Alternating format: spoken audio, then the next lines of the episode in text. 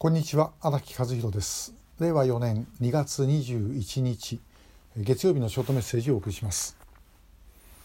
よくあの聞かれることなんですけども、えー、日本以外の拉致はどういうふうになってるんですか、えー、というご質問があります。で、えー、まあ十数回の調べで、えー、まあ十数カ国のですね国民を拉致をしていると北朝鮮は。あということなんですが、まあ、一番多いのは韓国になります。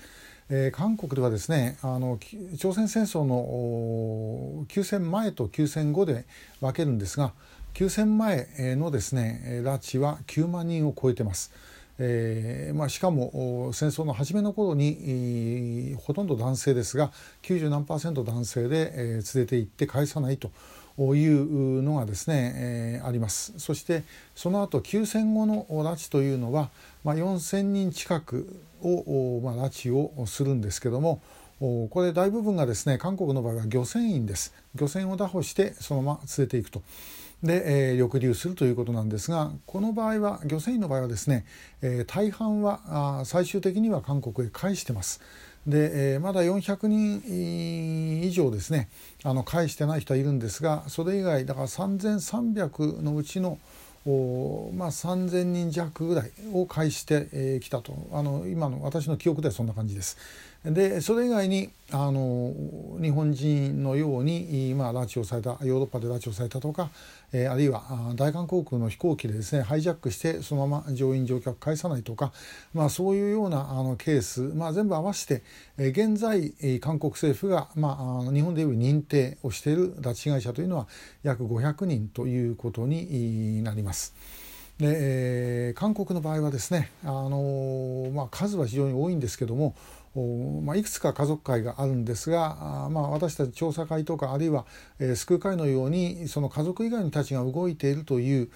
ケースはですね、まあ、極めてまれ、です。えだからまあご家族だけで動かざるを得ないという感じですね。でなおかつ、まあ、今の政権であればもう完全に北朝鮮、えー、べったりですから、えー、北朝鮮に都合の悪いことは一切言わないつまり拉致被害者改正とかそんなことは全く言わないわけですね。えー、前に韓国のですね拉致被害者のご家族の方から、え、本当にあの日本の外務省っていうのは国民のために誠心誠意やってるというふうに言われてですねえー、思わず絶句したことがあります。えー、でもまあ向こうから見ればそういうことなんですね。あのもう国会で参考人で呼ばれて、えー、私も日本人になりたいと日本人になればあのお父さんを政府が救ってくれるというようなですねことを言われた方もおられました。えー、まあ何とも何とも言えない話なんですけどね、えー、そういうようなあの現状です。えー、でそれ以外の国になるともう本当にですね、まあ、あのほとんど何もしてないです政府は。で、えーまあ、あのタイなんかはあのアノーチャさんって時々あの救う会の集会とか、えー、ご親族の方来られますねあの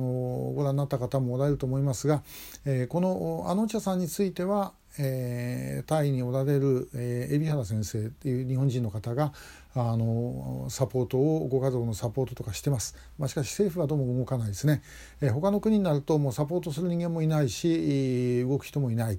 で、えー、まああの日本の救う会家族会で、えー、そういう方々をフォローしているという感じですらあります、まあ、そういう意味で言うと日本がですねある意味この北朝鮮拉致問題の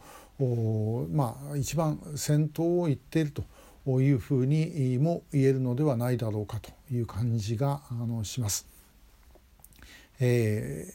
ー、まあ、あの韓国は今ね大統領選挙中どうなるか分かりません、えー、ですけども、まあ、どうなってもですねこの韓国人の拉致被害者の問題そんなに前に進むかなという感じはあのいたします、えー、結局これですねある意味もちろんだから我々日本人の被害者なんだから日本が助けなければいけないというふうに言ってるわけですけどもまあ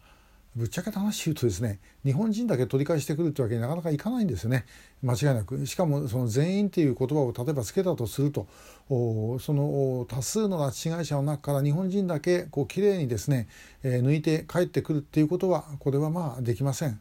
で、えー、じゃあどうするかということになると、まあ、日本が主導で、えー、他の国の拉致被害者の方々もですねやっぱり助けるようにしなければいけないで他の政府にも日本政府があちゃんとですねあの